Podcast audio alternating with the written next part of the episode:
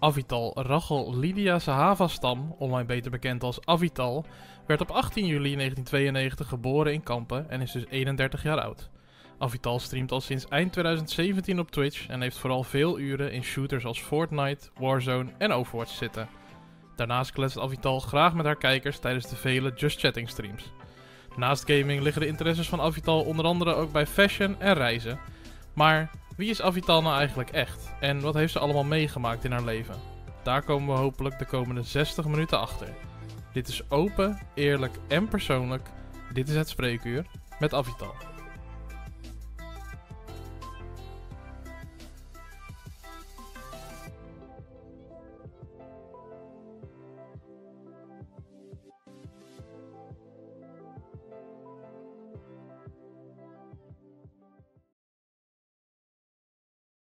Welkom allemaal bij weer een nieuwe aflevering van Het Spreekuur. Ehm, de 1 op 1 podcast van Nederland, waarin ik in 60 minuten alles uh, te weten probeer te komen over mijn gast. En ik zie dat Avital probeert te praten, maar nu hoor ben ik je wel. Ben... Oké, top. Nu, ja, nee, ik hoor je. Oh, die clips. Oh, nee. Wat echt?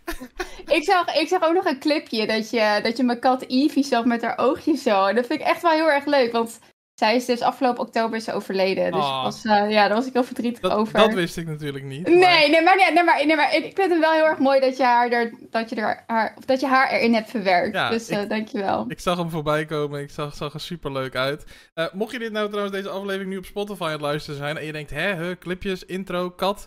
Um, ook op Spotify kan je er beeld bij krijgen. Dus als je even de video openklikt, uh, dan moet je even terugspoelen en het intro nog een keer bekijken. En dan zie je uh, waar uh, Avital het over heeft.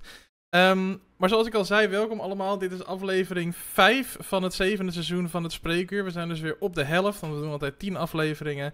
En uh, zoals altijd ga ik 60 minuten in gesprek met mijn gast om diegene zo goed mogelijk te leren kennen. Van A tot Z, van begin tot eind. En uh, uh, daar komen altijd hele mooie verhalen uit. En vandaag is mijn gast Avital. Goedenavond.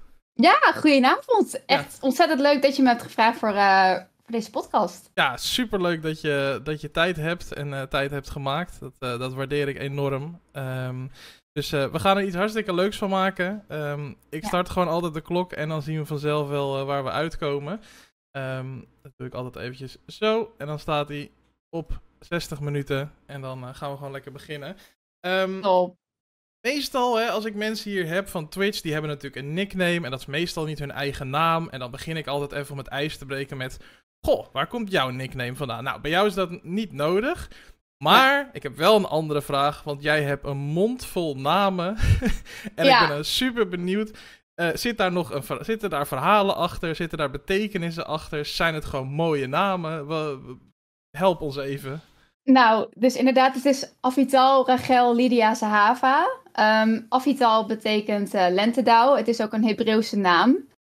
Um, het is namelijk zo dat mijn, mijn opa die was Joods. Uh, en mijn moeder die was altijd heel erg sterk verbonden met het Jodendom. En mijn vader ook.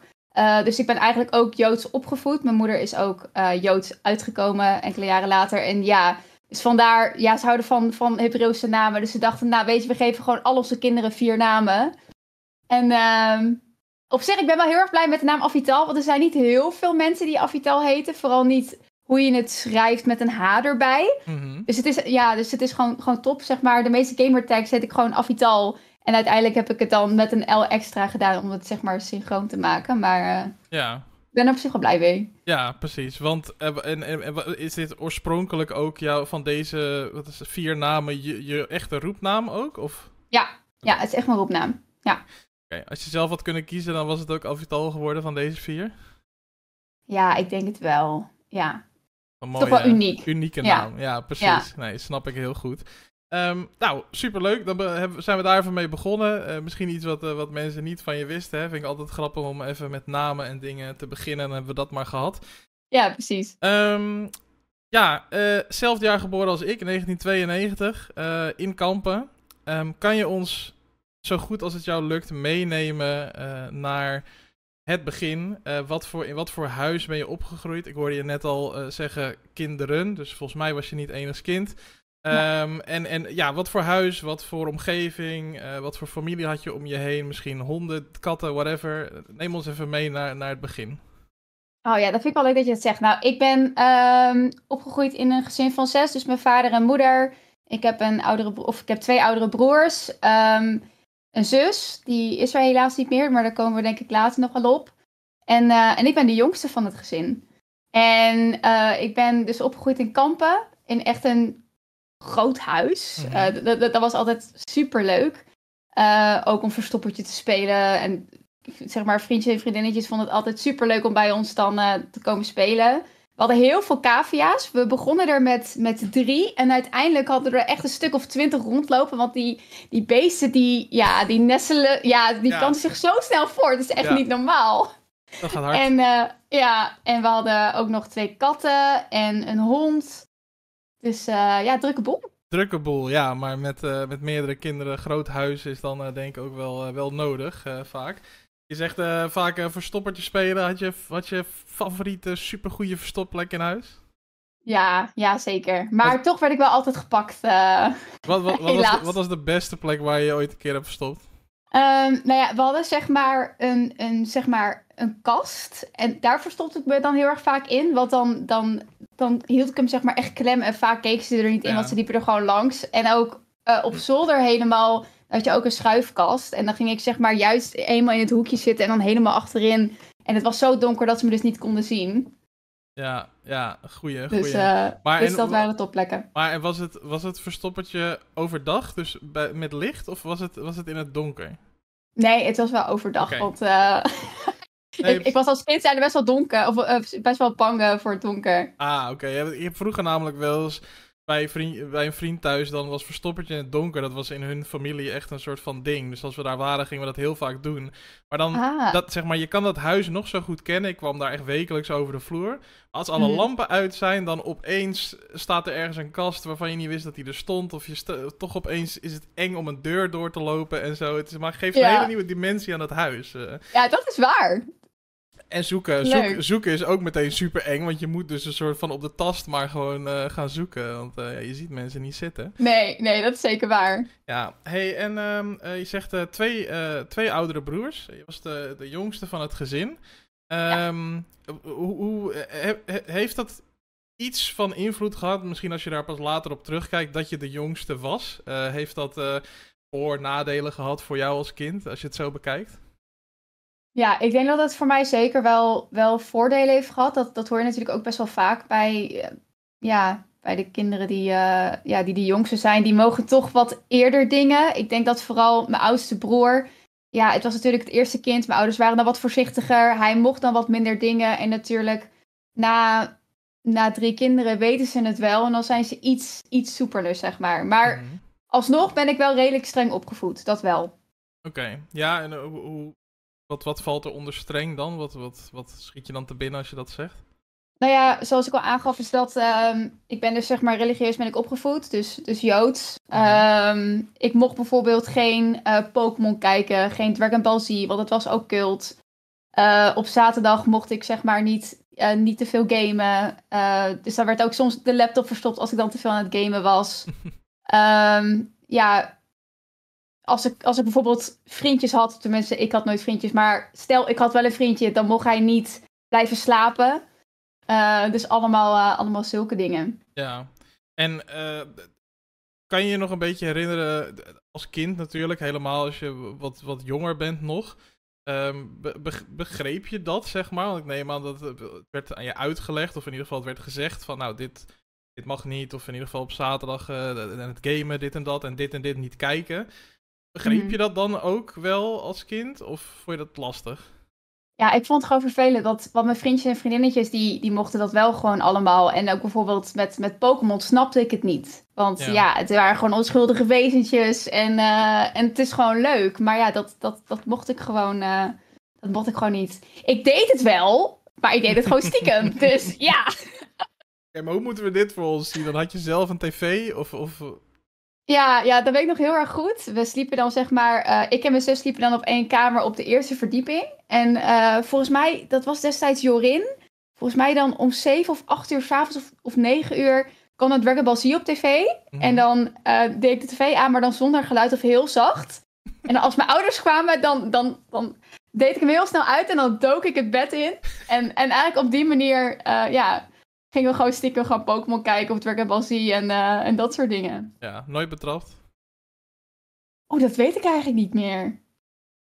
Nee, dat, dat durf ik niet te zeggen. Maar eh, ik heb alsnog wel heel erg veel gekeken. Ja, precies. ja. Je, je- reactievermogen werd getest in ieder geval. Ja, het ja, dat je zeker. één stap op de trap hoorde, moest jij eh, Ja, nee, zeker. moest je in actie komen. Oké. Hey, ehm, ja, je, zei, je zei het net zelf ook al hè, trouwens. En nee, je laat nu eh, je zus zelf ook even vallen. Dus eh, nou, als we het er dan Ja. toch over hebben. eh je vertelde zelf al, zij, zij is overleden. Ehm, ja, wat, wat kan je daar, daarover vertellen? Wanneer, wanneer is dat gebeurd? En ja, wat, wat is er gebeurd? Ja, nou, ze was eh, net drie. En toen is er dus bij haar leukemie geconstateerd. Ehm, ze zat, toen het werd geconstateerd, toen zat ze ook al in de medium risk. Eh, dus dat is best wel, eh, best wel heftig natuurlijk. Ehm, dus ja, daardoor ehm, ja, heeft ons gezin gewoon heel erg veel meegemaakt.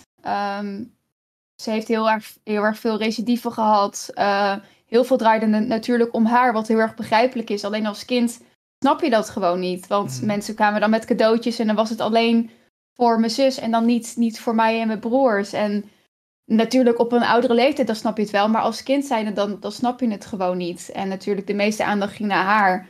Ehm, dus ja, dat was, dat was destijds wel best wel lastig. En natuurlijk ook, eh, ze was heel erg ziek. Ehm, ze had heel veel pijn. Ze slikte per dag zoveel pillen. eh, ziekenhuisbezoeken. Haar verliezen.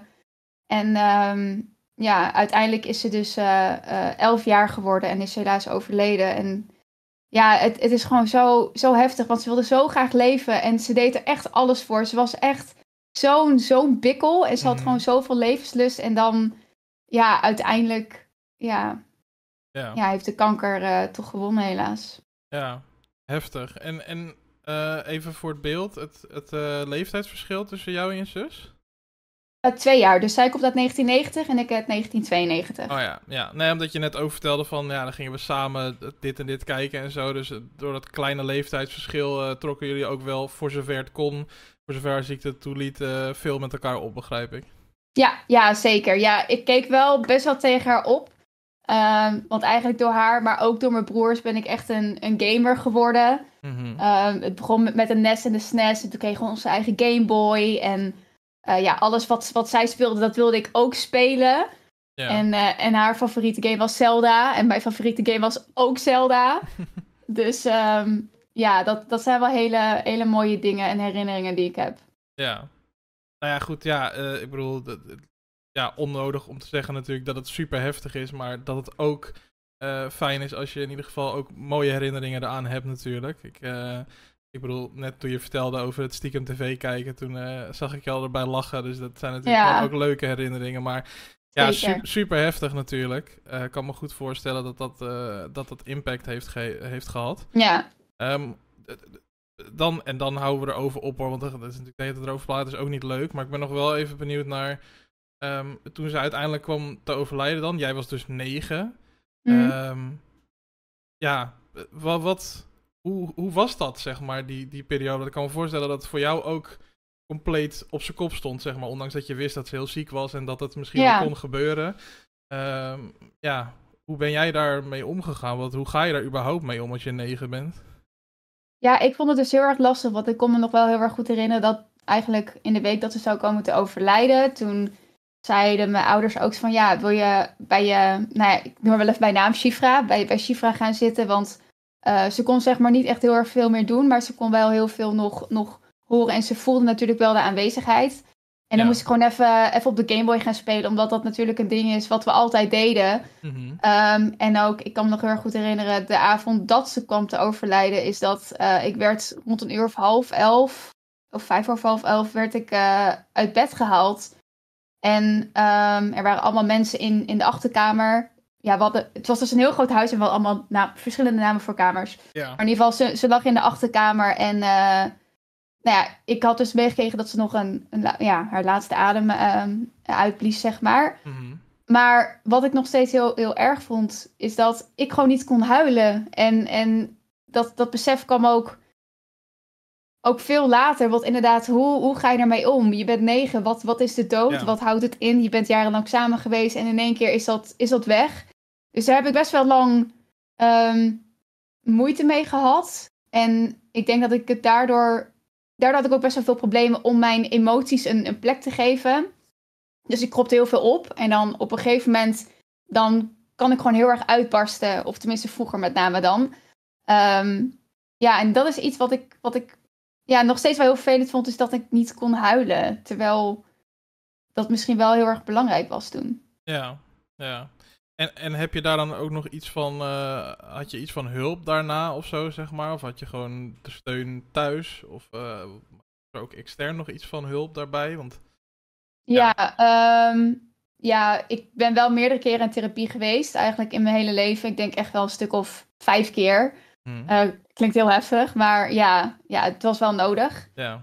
En op zich heeft het me wel geholpen en gelukkig, um, ja, ja, heeft het me wel redelijk ver gebracht. Ja, nou ja, dat is fijn om te horen natuurlijk. En uh, ja, nou ja, zoals we al zeiden, hou, uh, hou vast aan de, aan de leuke herinneringen. En uh, volgens, mij, ja. volgens mij lukt dat je ook wel, wel goed. ondanks dat het Zeker. natuurlijk gewoon een heftig verlies is. Um, dit was natuurlijk in een periode dus dat jij... dit was al eind basisschool, of nou ja, halverwege basisschool als je negen bent. Richting, wat is het, groep 6 of zo denk ik. Ja, um, ja. Hoe, hoe was het? Hoe was verder de, de, de basisschooltijd eigenlijk voor je? Vond je het leuk om naar school te gaan?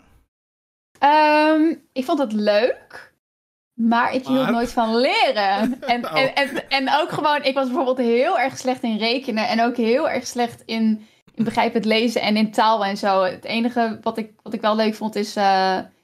Nee, trouwens, ik, ik had helemaal geen Engels op de basisschool. Grapje, dat was op de middelbare school. Maar um, ja, ik, ja, ik, ik vond gewoon in de klas hij vond ik, vond ik het wel gewoon leuk. En ik was, ik was niet het populaire meisje van de klas. Ik was niet het minst populaire meisje van de klas. Maar ik was eigenlijk altijd, altijd gewoon neutraal. neutraal ik, had, ja. ja. ik had dan een, eh, een hartsvriendin had ik in de klas zitten. Daar kon ik hartstikke goed mee. Ook een beste vriend uh, had, ik, uh, had ik destijds. Dus dat was gewoon heel leuk en fijn. Ja, en um, als je niet op school zat, basisschooltijd was natuurlijk een tijd waarin je huiswerk en zo bestond nog niet. Dus als de de bel ging of als je naar huis mocht, dan was je ook echt vrij. Um, ja. Wat deed je dan in je vrije tijd? Um, gamen. Dat sowieso. En op zich, ik ben ook nog wel in een tijdperk opgegroeid waar we ook gewoon nog buiten gingen spelen. Dus in, in bomen klimmen. En ik weet nog wel, dat deed ik altijd met, uh, met twee vriendinnen. Dan was het lente en dan gingen we eenden-eieren zoeken. Want wij dachten altijd van, als wij nou gewoon een eenden-ei vinden, Mhm. dan, dan kunnen die uitbroeden en dan hebben we een klein, een klein eentje. Maar ja, natuurlijk, die eieren die je vindt, die zijn of beschadigd of ja, die komen gewoon nooit uit. Ja.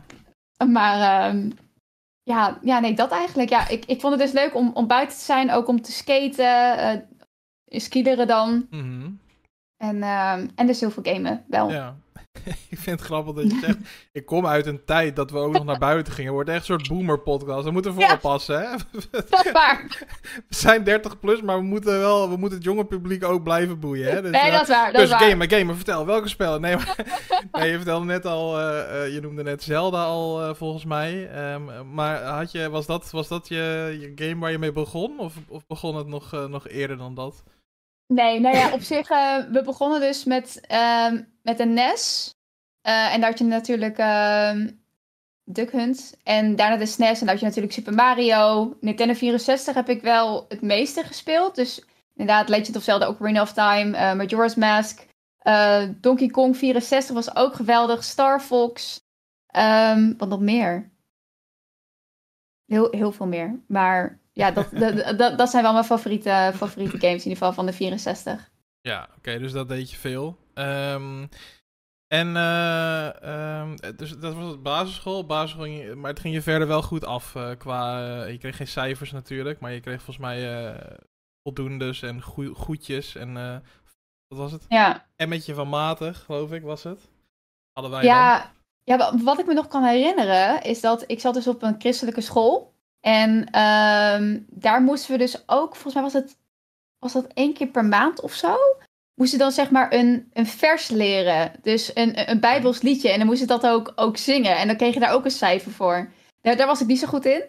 Ehm, maar de rest was ik, was ik matig. Maar zoals ik al aangaf, ik kon niet heel, heel erg goed leren. Ook vooral niet met, met de situatie met mijn zus. En, en ook toen ze was overleden, toen ging het ook niet echt eh, heel erg goed. Want mijn ouders gingen dus daarna scheiden. Mhm. Ehm, dus toen ging het niet heel erg goed op de basisschool ook. En toen had ik ehm, ehm, als, eh, als leerrichting had ik dus VMBO eh, TL. Mhm. Dat dan gelukkig wel. Dus dat, dat was ik toen gaan doen. Ja. Ja, je, je fietst hem er nu even doorheen, maar je ouders dus eh, gescheiden in die, in die periode. Ehm, Ja.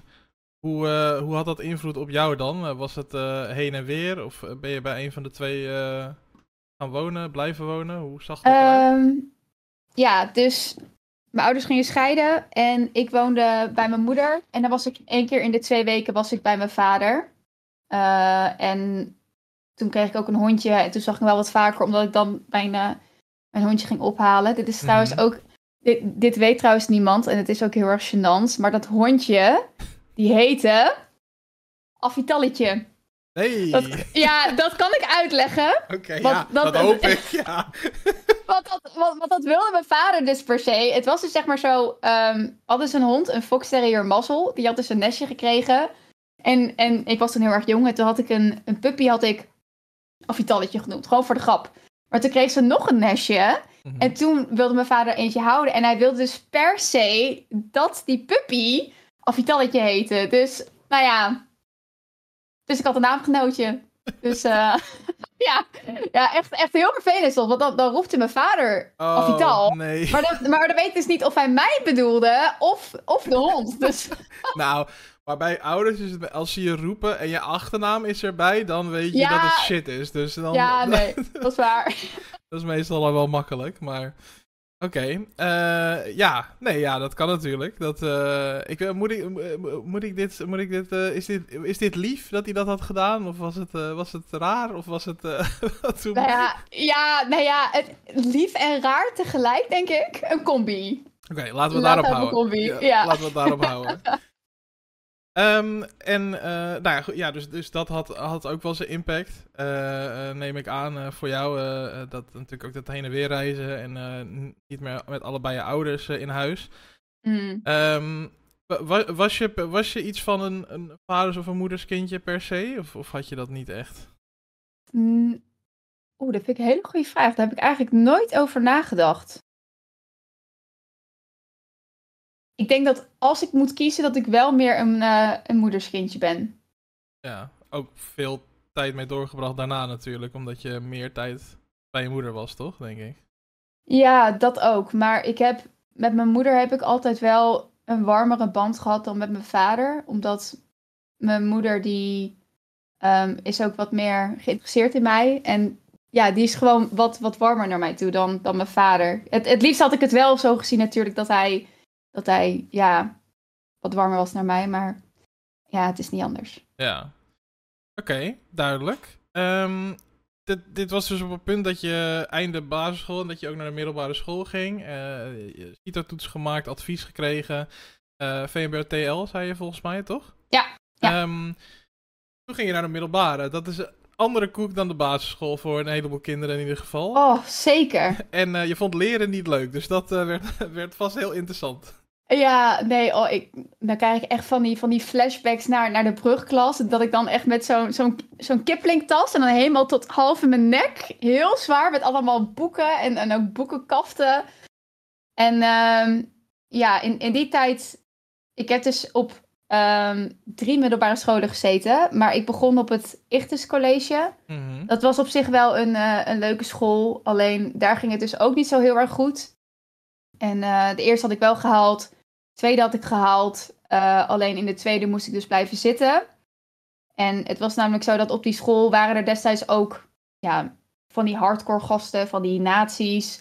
En die droegen ook van die kisten en Lonsdale. En omdat ik natuurlijk een Joodse achtergrond heb, ehm, voelde ik me niet heel erg fijn daar Mhm. toen ben ik uiteindelijk naar een andere school gegaan. Dat heet eh, de Pietersand. dat is een hele. ehm, ja, het is een streng gereformeerde school. Dus dat betekende dat ik eh, rokjes moest dragen tot over mijn knieën. Ehm spaghettibandjes mocht ook niet. Je mocht geen decolleté, dus je moest echt mouwtjes tot minimaal hier. Eh, op de maandag ehm, was het eigenlijk een soort van weekopening. Dus dan, Mhm. eh, dus dan ja, werd er eigenlijk een soort van korte preek gehouden. Werd er gezongen, werd er gebeden. Voor, voor, voor de lunch werd er ook gebeden. Aan het einde van de dag werd er ook gebeden. Dus het was heel, heel streng daar. Ehm, daar heb ik tot de derde klas gezeten. Dus eh, tweede en, eh, en derde klas. En toen was ik in Suriname. En toen ben ik daar eh, naar school gegaan, anderhalf jaar. Wacht even. Eh, eh, niet iedereen wordt zomaar opeens wakker in Suriname natuurlijk. Dus de, de- de- hoezo in Suriname? Nou, het, het ging dus niet zo goed op school. En ehm, ik deed dus VMBO-TL. Mhm. En ehm, ik zou dus afstromen naar kader. Ja. En toen had mijn moeder ook een, een gesprek gehad met mijn, eh, mijn mentor. En die had aangegeven dat ik waarschijnlijk nog zou afstromen naar ehm, BBL. Dus, dus beroeps. En Mhm. ehm, mijn moeder vond het zo verschrikkelijk, want ze wist wel dat ik meer in me had. En ook natuurlijk, ja, dat als je zo'n zo'n papiertje hebt, ja, voor, voor beroeps, ja, daar kan je gewoon niet echt heel erg veel mee. Ehm, dus uiteindelijk heeft ze de keuze gemaakt dat, eh, dat we naar Suriname gingen. Dat ik daar wel gewoon VMBO-TL kon doen op een eh, Nederlandse privéschool. Oké.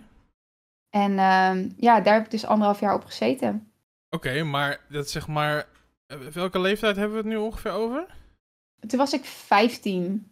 Dat is zeg maar wel een leeftijd. Je zei net al zelf van, nou ja, ik had. nou, tenminste, basisschool had je een hartsvriendin en je had een beste vriend en zo. Ik weet niet of je dan toen de tijd nog contact met die had. Maar je had heel veel contacten natuurlijk. Op de middelbare school ook. Eh, eh, vast niet met iedereen even goed, maar je hebt ze wel. En dan, Mhm. je moeder, weet je wat, eh, we gaan naar Suriname. Ehm, Ja. dat, dat moet ook best wel ingewikkeld zijn geweest dan. Het is niet zomaar dat je zegt van, oh ja, oké, is goed, wanneer gaan we, denk ik, toch? Op die Ja. leeftijd. Nee, ik moet ook wel eerlijk zeggen dat het wel een, een hele moeilijke periode was. Want inderdaad, vooral, je bent in de bloei van je leven, je bent een puber, inderdaad. ehm, je, je maakt vrienden. Ik had destijds had ik ook een online vriendje via Habbo Hotel. Dus daarom vond ik het helemaal erg. Nice, ja.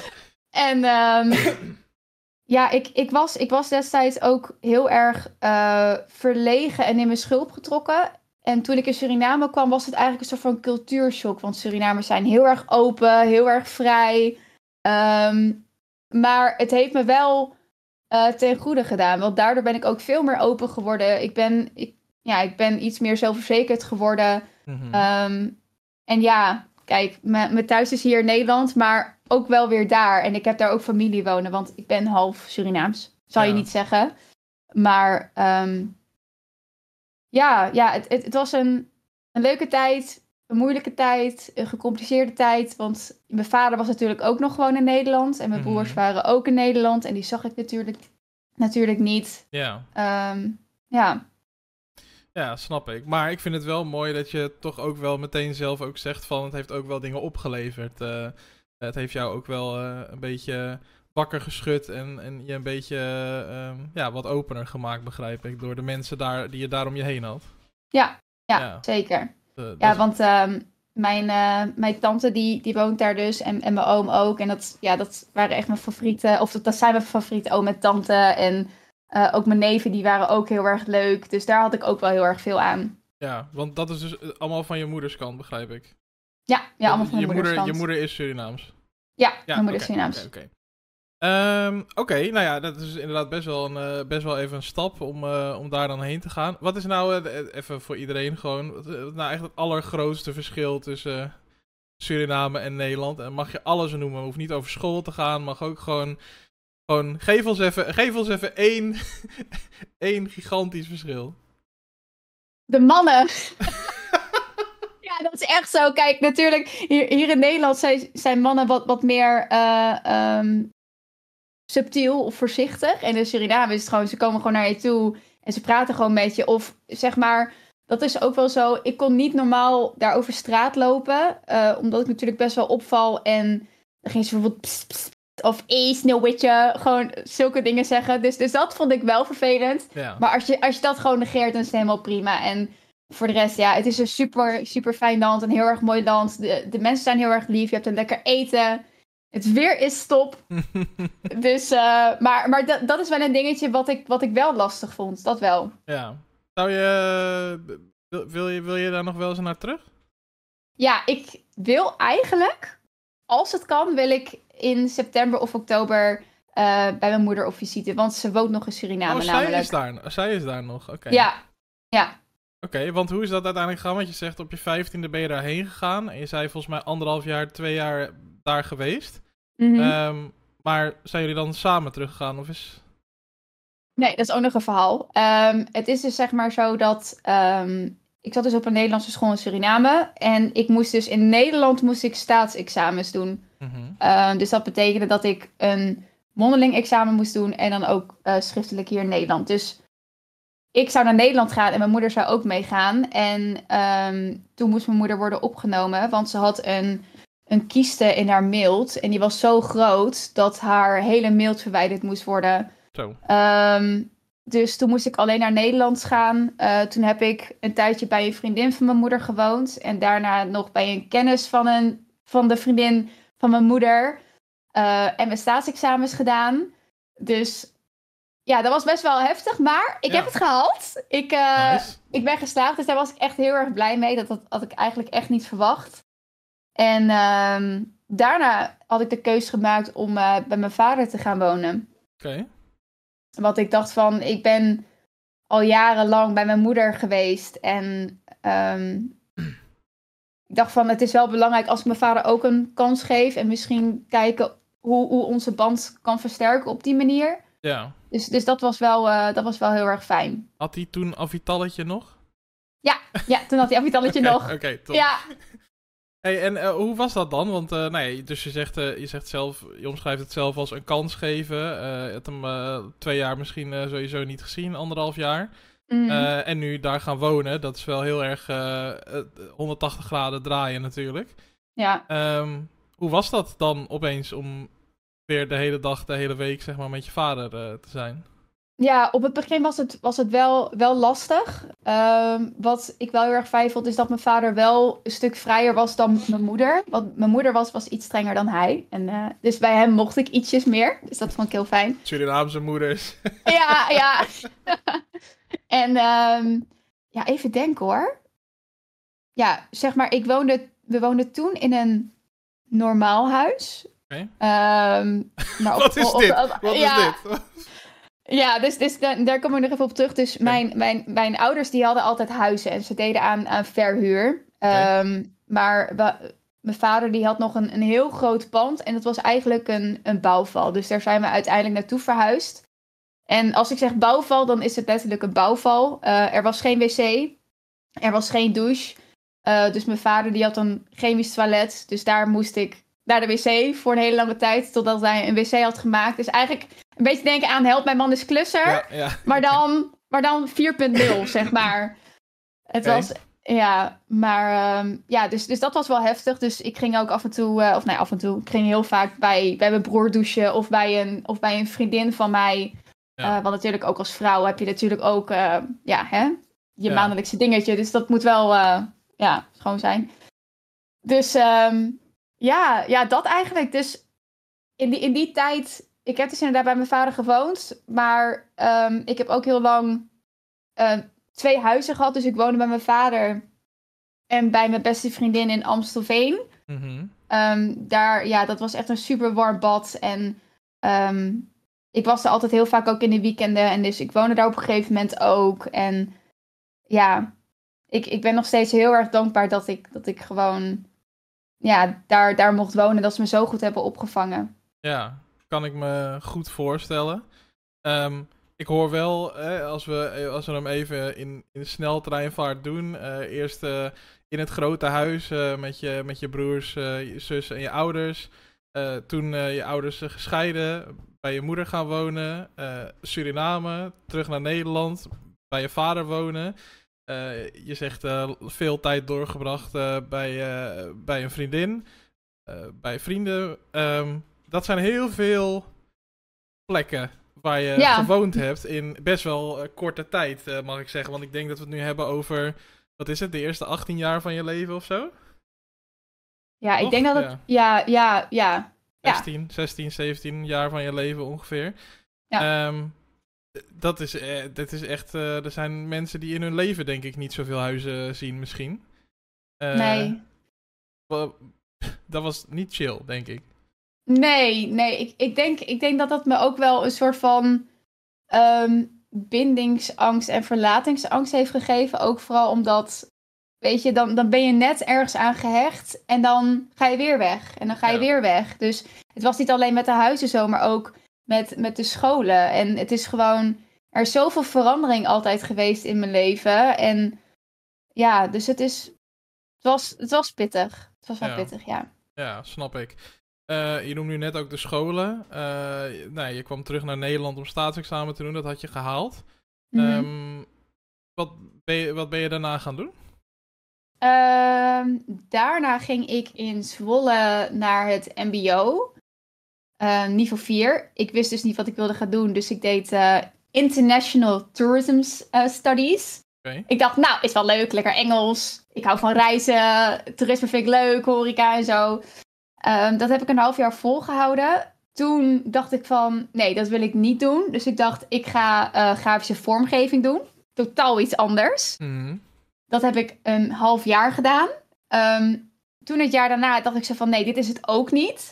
Eh, en ik dacht van, nou ja, weet je, ik, ehm, ik ga wel schoonheidsverzorging doen. Dus toen ging ik naar een andere hogeschool, want ik kon me niet meer aanmelden eh, op deze school. Mhm. Dus toen ben ik naar die andere school gegaan en dat, dat vond ik eigenlijk ook niet leuk. Maar ik dacht van, ja, weet je, Avi, je kan wel blijven switchen. Maar ik denk dat het gewoon belangrijk is dat je papiertje haalt. En eh, dan zie Ja. je wel.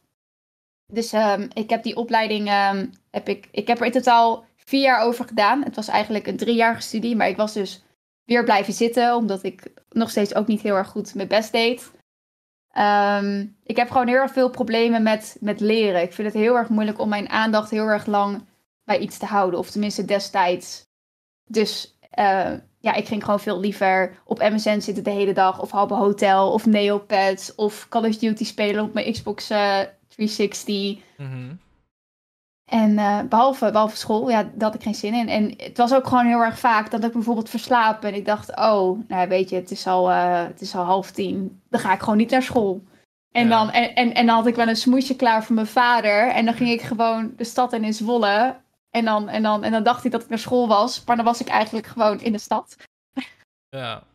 Oké, nou, school was niet je, niet je favoriet eh, in ieder geval. Nee. Maar dat, dat, eh, dat, dat, dat, snel, dat, dat snel wisselen van, van die studies, hè, en dat eh, na, na best wel snel zat zijn van zo'n studie, is dat dan omdat je dat dan vervelen? Of had je spijt van, de, merkte je dat het niet bij je paste? Of dat je zegt, ja, ik vind leren sowieso niet leuk, dus dan denk ik, ja, ongeacht welke studie je doet, dan vind je ze waarschijnlijk allemaal niet leuk. Maar dat je echt Ja. zei van, ja, dit was niks voor me, dus ik ging iets anders doen.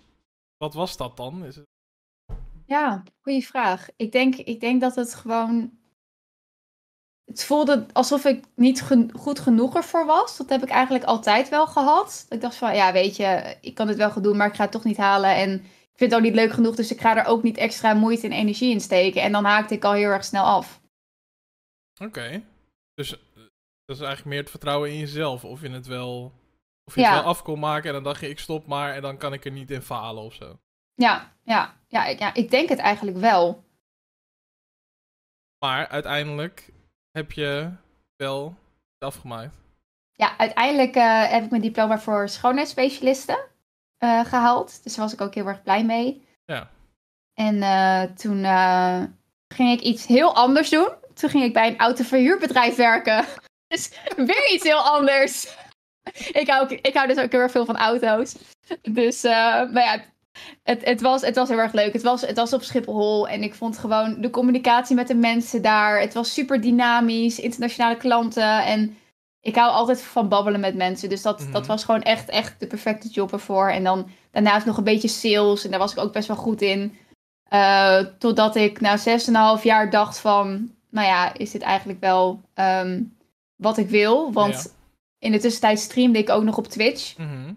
Ik was daar destijds aan begonnen omdat ik getipt werd door eh, de man van, een, van mijn beste vriendin. Die zei Mhm. van, nou ja, misschien is Twitch wat voor jou. Dus ik dacht, nou, laten we eens kijken. Misschien is het wel wat. Ik hou van gamen. En ehm, Ja. nou ja, ja, ik kan dat proberen. Dus ik was heel simpel begonnen met, eh, met mijn Xbox One. En dan een Kinect op een kattenkrabpaal. en heel slecht internet.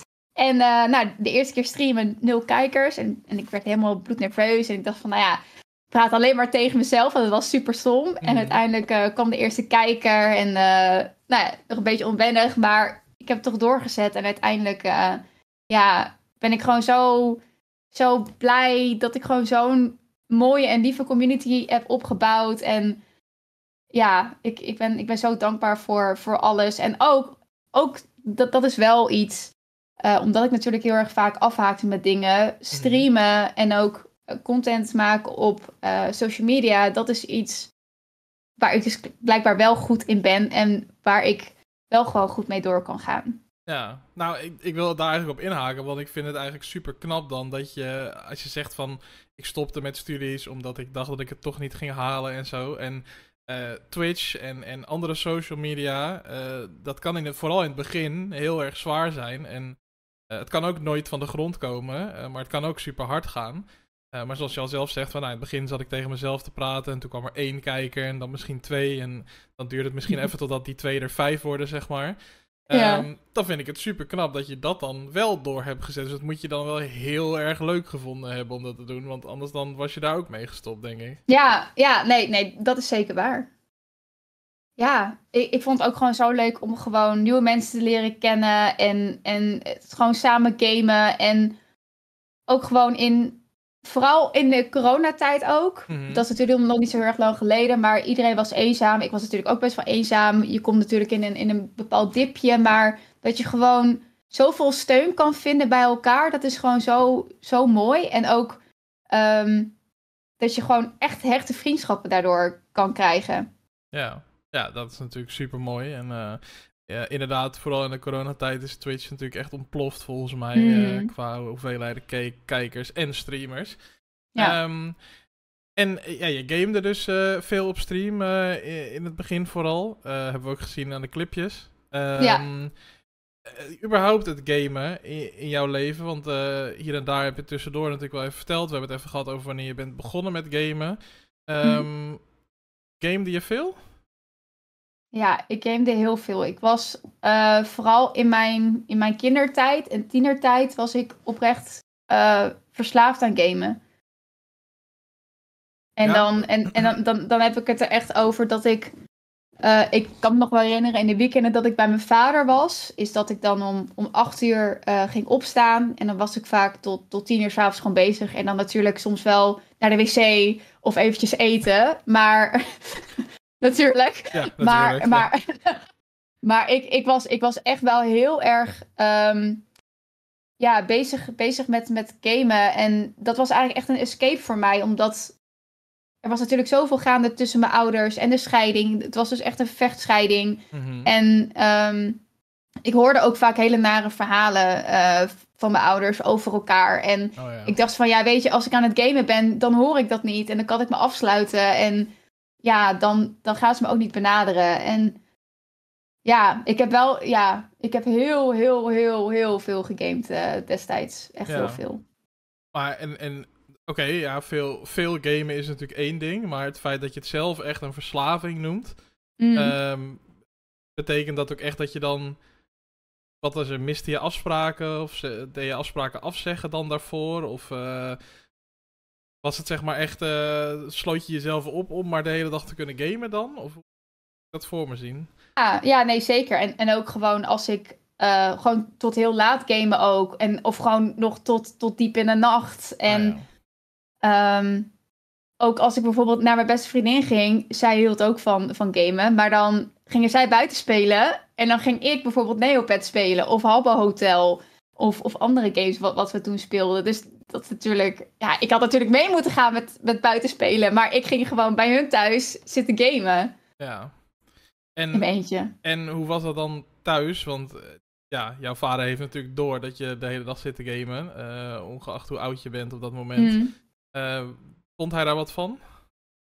Ik denk dat hij er wel wat van vond. Maar omdat hij me toen natuurlijk maar... ehm, dat was vooral in, in de jongere periode, toen ik nog niet bij hem woonde. Hij zag maar één keer in de twee weken. Dus dan vindt hij het ook moeilijk om zoiets aan te kaarten, denk ik. Omdat hij bang is dat hij dan ehm, een soort van kwijt kan raken of zo. Of dat ik dan boos word. Dus ik denk dat hij het daarom maar gewoon een beetje, beetje liet gaan. Hij, hij deed wel zijn best hoor. Dan vroeg je of ik een wandeling wilde maken. Of dat we dan in de avond spelletjes gingen doen. Dus dan ging ik ook wel mee. Maar toch zat ik voor een groot deel, als ik met name bij mijn vader was, zat ik heel erg veel op de computer. Ja. Oké, nou ja, en dat is dus uiteindelijk eh, eh, doorgestroomd in het streamen op Twitch, eh, dat gamen. Dus dat ben je gaan doen. Ehm, en toen, je werkte dus toen heel lang bij, de, bij dat autoverhuurbedrijf gewerkt, begreep ik. Toen ben je ook gaan streamen op Twitch. Heeft, heeft dat er dan, want je zegt, je zei dat als een soort van bruggetje. Zorgde dat ervoor dat je daar dan stopte? Of? Ja, nou, ik was dus aan het werk ehm, bij het uitvuurbedrijf. En eh, ik keek op LinkedIn en toen zag ik een berichtje dat, eh, dat Xbox iemand zocht voor Nederland. En ik dacht van, ik hou van Xbox. Xbox is mijn main console. Ik, eh, ik leef voor Xbox. hebben, ja. Dus ik dacht zo van, nou ja, weet je, ik, ik denk dat ik het toch niet word. Want ehm, ja, ik, ik ben maar een simpele mbo'er. Ehm ik heb niet een, een heel goed diploma. En ik dacht van, nou, weet je, nee heb je, ja kan je krijgen. Dus ik had gewoon een berichtje gestuurd. Ik had mijn cv in, eh, ingediend. En ehm, toen mocht ik op gesprek komen. Dat, dat was een heel fijn gesprek. En eh, toen eh, ehm, ben ik dus via een agency nog een keertje in gesprek geweest. En toen ben ik aangenomen. Dus ik, ik werk als freelancer voor Xbox via, via een agency. Mhm. Maar eh, dat doe ik nu twee jaar. En ja, ik ben er echt heel erg blij mee. Echt, eh, echt wel een, een droombaan. Ja, het is voor iets waarvan je inderdaad, ja, je, je zegt zelf al van, nou ja, hè, ik zal het toch wel niet worden, maar goed, ik reageer wel gewoon. Ehm, dat is natuurlijk super vet dat je het dan toch wel wordt, helemaal als je zo fan van die console bent en er dagelijks zelf op speelt. Ja, ja zeker. Ja, ik, ik kon het ook niet geloven. Ik dacht van, wat? Hoe, hoe kan dit? Ik had het echt niet verwacht. Maar ehm, ja, en, en, maar dat, dat gaf ook wel weer meer zelfvertrouwen. Dat ik denk van, ja, weet je wat het is? Je moet gewoon vaker gewoon dingen doen en gewoon dingen proberen. En uiteindelijk heeft het super goed uitgepakt. En het heeft me zoveel gebracht. Dus dat Mhm. is nu ook wel, eh, ja, een, een nieuw levensmotto. Gewoon doen. Ja, snap ik, snap ik. Nou ja, dat is natuurlijk eh, heel fijn om te horen. Ja. Ehm, ik, ik wil nog wel even een klein beetje terugspoelen, want je zegt je werkt daar nu twee jaar. Mm. Eh, je bent in 2017 begonnen met streamen. Eh, dus er zit Ja. ergens nog een, eh, een gat. Heb, heb, je, heb je nog andere baantjes of, of dingetjes gehad dan tussendoor? Of andere dingen gedaan? Tussen het autoverhuurbedrijf en Xbox? Of zat dat Ehm, ja. aan elkaar vast? Nee, nee, nee. Ik heb zeg maar eerst nog ehm, ook nog bij Pathé gewerkt. Maar dat, ja, ik werkte daar twee of, ja, tussen de twee en vier dagen per week. Ehm, en dat was dan weer zeg maar een soort van bijbaan. Dus ik had nog niet echt heel erg veel verdiensten. Oh ja. Ehm, dus ehm, ik heb ook een vriend en ik woonde destijds met hem samen. Dus hij kon gelukkig eh, de kosten dragen van de, van de huurwoning en ik kon de boodschappen en zo betalen. En, ja, en toen kreeg ik dus uiteindelijk mijn baan bij, eh, bij het autoverhuurbedrijf. En, eh, Nou ja. en toen eh, Xbox. Ja, precies. Nou ja, eh, super gaaf natuurlijk. Ehm, en het streamen, hè? Het- zoals we net al zeiden, van, nou, in het begin is dat natuurlijk voor iedereen is dat moeilijk. Je moet wel heel veel geluk hebben als je vanaf het begin meteen eh, hele goede cijfers hebt. Dus dat eh, heeft een soort Ja. aanloop. Ehm, op een gegeven moment kan ik me voorstellen dat je merkt van, hé, hey, het begint te lopen. Eh, cijfers lopen op, meer kijkers, meer volgers, et cetera. Ehm, hoe, hoe heb jij dat ervaren, zeg maar? Als in, ha- had je op een gegeven moment echt het gevoel van... hé, hey, wacht even, dit is... Dit begint vorm te krijgen of zo. Dit, of, of deed je maar gewoon wat en dacht je, nou, ik zie het allemaal wel. Of zat er wel een soort van plan achter? Nee, nou, zeg maar op het begin dacht ik van, nou weet je, ik, ik doe maar wat. Ik, eh, ik kijk wel eh, wie me gaat volgen en wie er allemaal in de chat komt. En eh, dat vond ik al hartstikke leuk. En toen op een, op een gegeven moment, toen kreeg ik 10 kijkers. Toen dacht ik, nou, dat gaat al nog die kant op. En toen 15 kijkers. Ehm, en toen uiteindelijk in één keer naar, naar 30 kijkers. En toen nam het weer een beetje af. Maar dat kwam ook omdat ik wat minder ging streamen. Omdat ik heel moe werd van, eh, van mijn werk. eh, door de wisseldiensten. En toen op een gegeven moment, coronatijd was er toen. En toen was het helemaal booming. En toen dacht ik van ja, weet je, ik wil gewoon heel erg graag partner worden. En ik wist dat IRL-streams het bijvoorbeeld heel erg goed deden. Dus ik dacht, nou weet je, dan ga ik gewoon wat meer IRL'en. Want ik wil gewoon heel graag partner worden. Ja. En uh, ja, het was partner geworden door, ja, sowieso door corona. En ik moet ook wel eerlijk zeggen dat um, ik haal nu zeker niet de kijkers van, uh, van wat een partner heeft.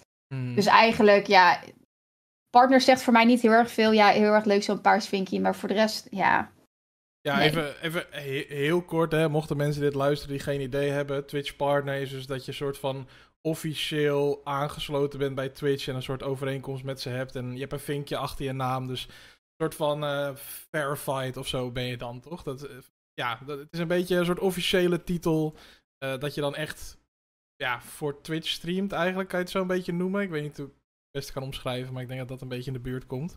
Ja, Ehm. ja het is eigenlijk gewoon de, de achievement die je wil Ja. behalen. Want natuurlijk, ja, je, je kan gewoon streamer zijn. Twitch affiliate. Nou, als je dat haalt, is dat al heel erg leuk natuurlijk.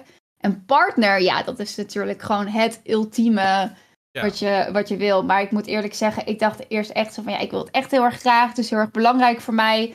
Maar nu ik het ben, dan denk ik zo van, ja, zo heel erg veel brengt het je niet echt. En het is leuk dat ik het heb behaald. Ja. Maar ehm, als ik mijn vinkje inderdaad had kunnen weggeven aan iemand die, die de hele tijd wordt afgewezen, dan had ik dat ook gewoon met liefde gedaan. Ja, precies. Ehm, maar goed, je hebt hem. En je hebt hem, je hebt hem verdiend. Eerlijk is eerlijk. Eh, of het nou in Mm. coronatijd was of niet. Ik bedoel, eh, ja, je hebt, eh, je hebt de cijfers gehaald. Dus uiteindelijk, je hebt hem. Dus daar mag je gewoon heel trots op zijn. Ja, en ik denk met een verleden waarin je vaak stopte met dingen omdat je dacht dat je ze niet zou halen, is zo'n mijlpaal halen natuurlijk juist wel weer heel mooi. ja, ja, dat is zeker waar. Ja. Ehm, en en ja, Twitch partner, oké. Ehm, ehm, en, en on the side, of nee, niet on the side, maar goed, je werkt bij Xbox en je bent Twitch streamer, partner. Ehm, zie je het als werk, Twitch streamen? Ehm, nee, nee, ik zie het echt puur als hobby eigenlijk. Ik, ik stream ook maar eh, ja, tussen de één keer en drie keer per week. En dan vaak in de avonden en dan tussen de twee à tweeënhalf uur. Dus het is echt, echt voor erbij. Want anders moet ook een beetje aan mijn mental health denken. Anders, ander- anders wordt het gewoon een beetje te veel. Want ehm, natuurlijk naast, naast Twitch en naast mijn fulltime baan doe ik ook nog dingen voor Instagram. Dus content maken. ehm, ook nog op TikTok. Ja. Ik heb ook nog een leven daarnaast. Dus- ja. Dus anders. En, en ik vind het nu wel heel erg lastig te combineren hoor. Ehm, maar ja, ik vind het gewoon heel erg leuk. En ik vind het gewoon heel erg fijn allemaal. Dus eh, maak er gewoon tijd voor. Ja. Hey, eh, als je zoveel online bent, hè, dus niet, dat niet alleen Twitch streamen, maar dan ook op Insta en op TikTok. En nou, we weten allemaal hoe social media kan zijn natuurlijk. Helemaal als je Ja. misschien veel volgers hebt. Ehm, eh, heb, je, heb je ook wel eens iets meegemaakt waarvan je dacht van... Oeh, misschien, misschien niet, niet de plek voor mij dit. Of misschien, misschien even een break of iets. Heb je, heb je wel eens iets vervelends meegemaakt? Nou ja, wat, wat ik wel had is omdat ik zo, zo gefocust was op, op nummers. En dan niet alleen op Twitch, maar ook eh, mijn volgers op Instagram. Ik was er zoveel mee bezig. Ik denk echt dat ik een schermtijd had van 14 uur zonder grap. Ik was er zoveel mee bezig. Nou, trouwens, 14 uur. Ja, nee, 14 uur is wel realistisch trouwens. Ik Mhm. was er echt heel veel mee bezig. Ja. En ehm, ja, op een gegeven moment dan, dan verlies je jezelf gewoon heel erg erin. Want dan denk je zo van, het, het leven is niet alleen digitaal. eh, maar ook als je dan met je vrienden bent, dan zit je ook alleen maar op je, op je telefoon. Terwijl je geen contact meer hebt met de buitenwereld. Dus op een gegeven moment heb ik ook gewoon wel gehad dat ik gewoon ehm, een beetje depri werd. En dat ik gewoon echt even online moest zijn. Dus dan had ik het ook aangekondigd van, hey, ik doe even een stapje terug. En ik ga de komende tijd ga ik gewoon even niet meer streamen. En ben ik niet zo actief meer op Instagram. Omdat ik me gewoon echt niet goed voelde. En dan kon mijn Mhm. batterij weer gewoon een beetje opladen. Ja. Ben je, ben je da- ben- oh, sorry, ga maar, ja. Want zeg maar, social media vind ik heel erg leuk en heel erg fijn. Maar het is ook heel erg belangrijk dat je gewoon voorzichtig bent. Dat je niet te veel tijd er spendeert. Want ook niet alles is, is realistisch. Nee. Maar op een bepaalde manier is dat, zeg maar, ehm, je, je noemde zelf het woord eh, verslavend eh, met het gamen, zeg maar. Ja. Social media kan natuurlijk ook een verslavende werking hebben, helemaal als het goed gaat. Ehm, Ja. heb je het gevoel dat je dat zelfs een beetje bereikt hebt, dat moment dan? Zo voelt? Als je zegt, ik was bij vrienden, maar ik zat dan zelfs nog de hele tijd op mijn telefoon. Ja, ja ik, ik denk het wel. En ook eigenlijk als ik, als ik nadenk, ik sta op met mijn telefoon en, en ik ga ermee slapen. Het is altijd voor het slapen gaan ben ik nog altijd aan het scrollen. Dan kijk ik naar Instagram stories of dan kijk ik naar TikTok filmpjes.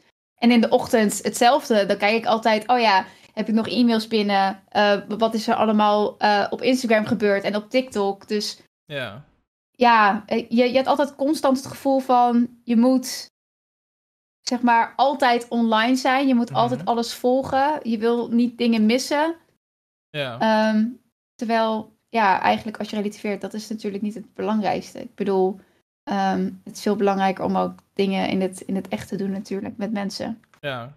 Klinkt lulliger dan, dan, eh, dan ik het bedoel, maar ga je, ga je dat volhouden zo? Om social media zo aanwezig te zijn en dat allemaal bij te houden. En zoals je nu zegt, ik word ermee wakker, ik ga ermee naar bed, zeg maar. Is dat vol te houden? Nou, ik hou het al best wel ook vol.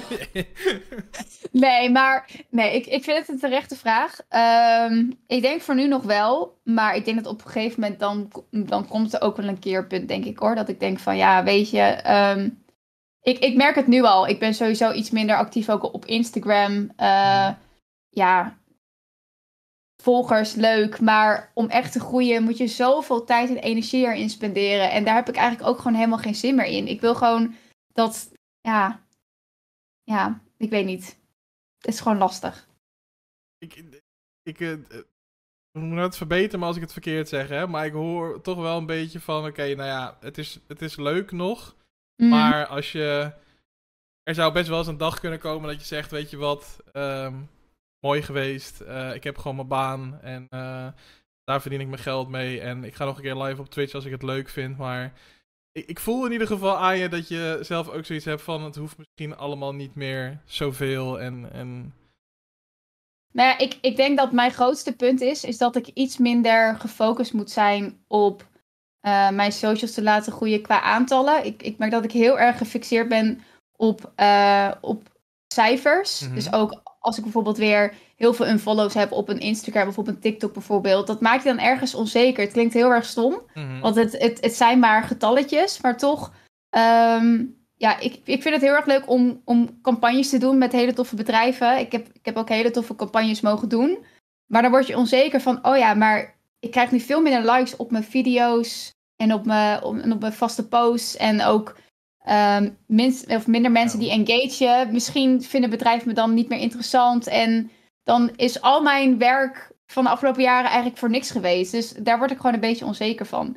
Dus ik moet eigenlijk proberen los te laten om zo gefixeerd te zijn op cijfers. Maar eh, het streamen zelf bijvoorbeeld, dat vind ik gewoon hartstikke leuk, die interactie. En content maken vind ik ook heel erg leuk. Maar ehm, als je heel veel tijd en energie in dingen steekt en het levert niet, niet echt heel erg veel op, ja, dat is wel heel frustrerend. Ja, snap ik. Kan ik, kan ik me heel goed voorstellen. Eh, ik gun het je van harte dat je er gewoon eh, lekker plezier in blijft hebben. En dat je. Het focus op cijfers is, is op een platform als Twitch, maar ook eh, op andere social media natuurlijk super gevaarlijk. Denk. Ik denk dat iedereen dat wel weet die daar actief op is. Ik zit zelf ook natuurlijk ook op Twitch en, en heel veel mensen die dit luisteren misschien ook. Dus ja, dat is, eh, dat is altijd een valkuil. Eh, ik denk dat dat iets is waar iedereen goed op moet letten. Eh, het is goed om ambitieus te zijn, maar het is ook belangrijk om jezelf een beetje sane te houden. Om maar even, ik weet het Nederlandse woord even niet, maar ehm, Ja, goed om je kopje erbij te houden. zeker. Ehm, goed, je zei net zelf ook al tussen de regels door. Ik heb ook nog een echt leven. Wil ik toch even de laatste paar minuten gebruiken om ook nog eventjes buiten social media, buiten Twitch te praten. Eh, Ja. Want eh, ja, eh, jij bent ook gewoon Avital in het echt natuurlijk, niet alleen maar op Twitch. Ehm, Nee. En ik denk dat het ook super leuk is om nog heel eventjes te praten over, ja, wat doe jij dan eigenlijk als je niet op TikTok zit en niet aan het streamen bent en Mm. niet voor Xbox aan het werk bent? Wat doe je dan nog verder graag? Oeh, ik vind het super leuk om naar de bioscoop te gaan. Dus ik ga eigenlijk iedere week ga ik, ga ik wel naar de nieuwste films. Ehm, ik hou dus ook heel erg veel van auto's. Dus ik vind auto-evenementen vind ik ook heel erg tof. Ehm, daarnaast hou ik ook van de natuur en steden bezoeken. Dus dat, dat doe ik ook heel erg eh, vaak. En, eh, en natuurlijk reizen. Reizen is wel echt een, eh, ja, een favoriet. Wat ja. is, eh, dit wordt dan waarschijnlijk een hele moeilijke vraag, maar wat is nou echt, nou, we zeggen, een hele mooie plek waar je geweest bent? Ik ga niet het mooiste vragen, want dat is te moeilijk waarschijnlijk. Maar- Ja. Nou, ik ben toch wel echt verkocht aan Amerika. Eh, dat is wel echt, ja, het is zo, zo mooi daar. Ik denk dat de tofste reis die ik heb gemaakt was eh, Canada en Amerika. En Mhm. ook Yellowstone National Park. Ik weet niet of je dat kent. Van naam, maar ik ben er niet, eh, niet zelf Oh, ja. geweest, maar wel van naam inderdaad, ja. Ja, het is, dus een, het is dus een actieve vulkaan. En je hebt dus zeg maar een soort van krater gevuld met een soort van, ja, acid, dus zuur. Mhm. En het is gewoon, het zijn gewoon regenboogkleuren. Dus rood, oranje, geel, groen. En dan blauw, heel groot. En ja, het is gewoon zo mooi. En dan heb je daar ook, ook modderpoelen. En ja, met, met, met zeg maar echt, echt bubbels die zo omhoog komen, zeg maar. Ja, het is gewoon super, super mooi. Dus roadtrippen, dat is dus echt mijn favoriet in, eh, in Amerika. Aan te raden dus voor iedereen die de Zeker. mogelijkheid heeft. eh, Oké, mooi. Ehm, nou, dat is natuurlijk super leuk om te horen. Ehm, ik, ik heb het ook altijd graag nog even over de toekomst. Eh, we weten natuurlijk allebei niet precies wat er gaat gebeuren, maar misschien heb je wel eh, dromen of wensen. Ehm, ja, en net hebben we het al over van, hè, blijf, je, blijf je zo actief op social media? Of eh, Mhm. ja, steek je misschien eh, meer tijd in andere dingen? Ehm, heb je daar een beetje een beeld voor jezelf voor? Wat je bijvoorbeeld over vijf jaar of over tien jaar, ben je daar nog steeds aan het streamen? Of wil je dan gewoon volle bak voor een bedrijf als Xbox werken? Of eh, misschien allebei niet meer? Wat, dat, dat, kan, je- dat kan je nu natuurlijk niet Mm. zeggen, maar heb, heb je een soort Nee. eh, droom? Ehm, ik heb eigenlijk niet echt dromen. Ik, ik leef eigenlijk heel erg met de dag. Dat is misschien heel stom. En als het kan, dan zou ik nog heel erg graag over tien jaar nog willen streamen. Alleen vraag ik me dan af, ben ik nog wel leuk en interessant genoeg? Want ehm, ik merk nu ook al, ik denk van ja, ik ben ook al 31. Weet je, ik heb niet meer zo'n zo'n mooi jong gezichtje. En ik Ah. krijg ook rimpels en hou zo. op, ja, hou op met me hoor. We komen uit Nee, hetzelfde jaar, hè? Dit soort dingen kan je niet tegen mij zeggen. Nee, maar kijk, nee, maar, nee, maar jij ziet er nog uit als 25, dus geen zorgen. Oké, oké. Bedankt voor het kijken. Dit was de aflevering. Hier knippen we hem. Nee, Nee, maar, maar- Oké, ik snap ergens wel waar je vandaan komt. Misschien ook gewoon qua doelgroep en dergelijke. Dat, Twitch is natuurlijk een heel jong platform. Dus, en er komen steeds nieuwe creators bij. Dus dat, Ja. dat heeft wel impact, denk ik. Ja, en ik ben ook gewoon heel erg benieuwd waar we, waar we over tien jaar staan. Ik bedoel, als je kijkt naar tien jaar geleden en als je kijkt waar we nu staan, er is zoveel veranderd. Dus ik denk ook dat over tien jaar is het echt compleet anders. Ja, Dus Ja, ehm, qua, qua technologie en eh, ik bedoel, li- livestreaming was tien jaar geleden nog helemaal geen ding. En nu, nu wordt het overal gedaan. Ik bedoel, eh, op YouTube, op Twitch, nou ja, Instagram, TikTok. Het is, het is super, super trending. Dus ik ben heel erg benieuwd hoe dit zal, eh, zal evolueren Ja, in de toekomst. klopt. En het, eh, het IRL streamen natuurlijk ook, wat je, wat je af en toe volgens mij ook doet, is natuurlijk ook helemaal hot. Dus Ja, ja, ja, dat natuurlijk ook. heel veel mogelijkheden. Hey, en tot een beetje afsluitend was ik nog ergens benieuwd naar, want een aantal keren in het gesprek heb je ehm, religie laten vallen. Je hebt op eh, eh, scholen gezeten waar dat eh, de boventoon voerde. Je bent eh, eh, ehm, gelovig opgevoed. Speelt Ja. het nu nog een rol eigenlijk voor jou in je leven? Nee, eigenlijk helemaal niet. En dat heeft het eigenlijk ook nooit gespeeld. echt, echt heel erg. Maar ja, ik ben eigenlijk de enige in mijn familie die, die niet eh, gelooft. Mhm. Ja, kijk, ik, ik, ik respecteer eh, iedereen wel natuurlijk die, ehm, die, die, die zijn of haar eigen religie heeft. Maar ja, zelf, zelf heb ik er gewoon helemaal niks mee. Ik, ik voel me er ook niet tot, tot aangetrokken. En ja, Ja, nou, dat is Nee, prima nee, toch? Ja, nee, nee, mag iedereen, wat helemaal niet. iedereen mag daar natuurlijk zijn eigen opvatting in hebben. Ik bedoel, ik, ik ben ook niet gelovig, dus eh, mm, iedereen moet dat, moet dat helemaal zelf weten, vind ik. Maar omdat het kwam een aantal keer terug en ik dacht, ik wil het toch nog even gevraagd hebben, was gewoon nieuwsgierig of dat dan nu nog steeds eh, eh, een, een onderdeel van je leven is, maar niet dus. Nou ja, goed, dan, dat kan natuurlijk ook. Nee, maar, Ehm, dat, maar dat vond ik altijd wel gek. Want bijvoorbeeld mijn mijn moeder heeft het wel heel erg. En mijn vader ook. En mijn twee broers ook. En dan ben ik eigenlijk de enige die dat gewoon helemaal Oh ja. niet heeft. Dus eh, ik ben een Ja. beetje, beetje buitenbeentje. Buitenbeentje. Nou, hey, dat is niet altijd slecht, hè? Dat, eh, nee, dat is waar. Dat is waar. dat, eh, daar kunnen ook hele mooie dingen van komen. Ehm, Ja. En ik denk ook sowieso dat je. ehm, probeer altijd aan het einde een beetje hè, verhaal een beetje rond te, rond te krijgen, een beetje samenvattend. En ik denk toch wel dat we kunnen concluderen dat bij jou die samenvatting gewoon heel simpel is. Want uh, je gaf zelf aan dat je soms dingen vroegtijdig stopte omdat je zelf bang was dat je er niet goed genoeg voor was. Mm zoals met je studie. En met zoiets als Twitch en je Instagram en het solliciteren bij Xbox zonder relevante diploma's. heb je wel allemaal gewoon gedaan. En dat heb je allemaal gerokt volgens mij. Dus ja. Ja, ik denk dat je daar gewoon super trots op mag zijn. En ik denk ook dat dat voor mensen die dit horen, mensen die jou volgen, ja, dat die dat ook best mogen weten. Van, weet je, ehm, probeer het gewoon.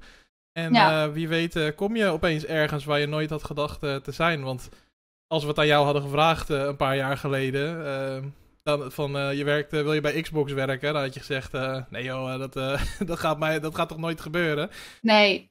En nu zit je er. Dus, Ja, zeker. Nou, nog wel even terugkomen daarop. Want wat wel heeft geholpen, dat natuurlijk... Ik heb niet um, de, de, diploma, de diploma's. Ik heb mm natuurlijk schoonheidsspecialisten gestudeerd. Maar omdat ik um, over de jaren heen zoveel kennis heb opgedaan door zelf zeg maar tijd en energie te spenderen in social media en zelf een community heb gegroeid. Ja. Daardoor dachten ze van, oh, zij is hier echt geschikt voor en ze heeft ervaring. Dus eigenlijk is het heel erg belangrijk. Dus ook al heb je niet een, een papiertje in, in die richting, als je alsnog gewoon zelf kennis en ervaring opdoet, dan kan je alsnog in aanmerking voor, zo, voor zoiets komen. Ja, zeker. Nee, goede toevoeging. Ja, nee, het klonk uh, misschien een beetje plat dat ik het zo zei. Maar ik bedoelde inderdaad dat je zelf zei van... Nou ja, ik dacht dat ik geen schijn van kans zou maken mm. op basis van de, de vacature. En uh, ja, nou ja, dat je dan toch gewoon er doorheen bent gekomen. Dat is gewoon top. En uh, ja, nee, ja, daar mag je gewoon hartstikke trots op zijn. En ja. volgens mij ben je hartstikke blij ermee en zit je hartstikke op je plek. Dus Zeker. blijf lekker je ding doen en en daarvan genieten. Um, en het zit erop. Ja, zo, het is echt, echt snel voorbij gegaan. Potverdorie. Het lijkt zo gescript dat iedereen dit zegt aan het einde van de aflevering. Als ik van tevoren heb gezegd van dat moet je echt zeggen aan het einde. Maar iedereen zegt het uit zichzelf. Het is echt. Oh, echt? Ja, ja, ja nee, klopt. Zegt iedereen, oh ja, het is voorbij. Ja, nee, dat had ik eigenlijk helemaal niet door. Um, dus uh, ja, super bedankt uh, voor, voor je openheid en, en, en voor je verhalen. Ik denk dat we de rode draad zeker geraakt hebben. Voor alles wat je, wat je hebt gedaan. En natuurlijk is een uur veel te kort om alles in detail te bespreken. Maar hmm. ik denk dat we de luisteraars en jouw volgers die dit horen best wel een inkijkje hebben gegeven in de dingen die je hebt gedaan en die je hebt meegemaakt. Dus dank, dank daarvoor. Ja, jij ook bedankt. Ja, tuurlijk. Je was hartstikke welkom. Um, ik ben ook altijd even nieuwsgierig. Eh, wat jij ervan vond, want ik mag best wel zeggen, denk ik, uh, mag best wel verklappen dat jij van tevoren tegen me zei van, nou, ik vind het toch een beetje spannend. En zo lang over mezelf praten en zo, dat ben ik niet zo gewend. Um, ja. Hoe was het nu dan, achteraf gezien? Ja, ik vond het alsnog wel heel erg spannend hoor. En um, zoals ik ook al bij jou had aangegeven, dat ik, vind het juist fijn om juist in jouw rol te zitten. Dus om vragen te stellen en dan lekker te luisteren. En het is nu wel heel erg gewend dat ik echt mijn verhaal moest doen en over mezelf moest vertellen. En op zich wel weer leuk, want ik moet ook eerlijk zeggen dat ik niet heel erg vaak terugdenk aan mijn jeugd. Ehm, maar dat nu ik erover nadenk, dan komen er weer hele leuke dingen naar boven. Dus dat vind ik wel heel, heel leuk en waardevol. Dus ja. Uh, nou, thanks. Nou, dat is leuk dat ik dat naar boven heb, uh, heb kunnen ja. krijgen. Um, ik wil uh, iedereen sowieso super erg bedanken voor het luisteren van deze aflevering van het Spreekuur. Het was aflevering 5 van seizoen 7. Dat betekent dus dat we nu op de helft zijn. Um, dat betekent ook dat er volgende week gewoon weer een aflevering is. En uh, dat is volgende week met May Lizzie. Uh, zij streamt ook op Twitch. En ja, we gaan eventjes onderzoeken wat zij allemaal mee heeft gemaakt in haar leven. En wie zij precies is. Dus 20 februari om 8 uur, uh, dan zijn we weer op Twitch. Dan uh, is Melizzie te gast. Dus als je dat niet wil missen, kom dan gezellig langs. En er zijn dus nog een paar afleveringen dit seizoen. Ik zal het overzicht nog even één keer laten zien. Uh, Noah Noella en Positris die komen ook nog langs. De aflevering met gewoon Richie hebben jullie nog van me te goed. Want toen was ik zelf helaas ziek. Dus die wordt ook nog ingehaald. En mijn aflevering, ik moet daar even eerlijk bij zeggen. want er was er waren meerdere verzoeken gekomen de afgelopen seizoenen om een keer de rollen om te draaien met mij als gast. Alleen ik ben nog even aan het kijken wie dan op mijn stoel gaat zitten. Um, uh, dus omdat we daar natuurlijk gewoon, ja, wil gewoon een goede, leuke aflevering van maken. En wil ik ook iemand voor hebben die dat zelf natuurlijk ook leuk vindt om te doen. Dus um, moet even kijken of dat nog lukt dit seizoen. Maar anders houden jullie die nog van mij te goed. Um, maar ik hoor net dat uh, Avital het heel leuk vindt om vragen te stellen. Dus, uh... Ja, dat wel, ja. ja wie dus... weet, je weet het niet. Wie weet, wie weet, wie weet. Ik weet je nu te vinden. Dus uh, ja, precies. Sorry, ook onnodig dreigend, maar goed. In ieder geval, um, ik wil iedereen voor het luisteren van deze aflevering hartstikke bedanken. check zeker de andere afleveringen ook. Er staan er bijna een stuk of 60 inmiddels. Uh, op Spotify. Vond je het nou leuk? Uh, je kan een soort van sterretje uh, geven op Spotify. 1 tot 5 sterren. Dat helpt mij ontzettend in het algoritme. Dus bedankt. ja, rate dat eventjes. En je ziet in de omschrijving van deze aflevering een Google Form staan. En dan kan je ook even een soort van, ja, hoe noem je dat? Feedback geven. Wat vond je leuk? Wat vond je minder leuk? En heb je nog suggesties voor een gast in een volgend seizoen? Dan mag je die ook invullen. En denk breed. Dus niet alleen Twitch, niet alleen YouTube, niet alleen Instagram of TikTok. Uh, vul een politicus in, of vul een keer een zanger in, of een tv-presentator. Of ik ga gewoon kijken of ik het kan fixen. Ik beloof niks, maar als je leuke ideeën hebt, vul ze lekker in.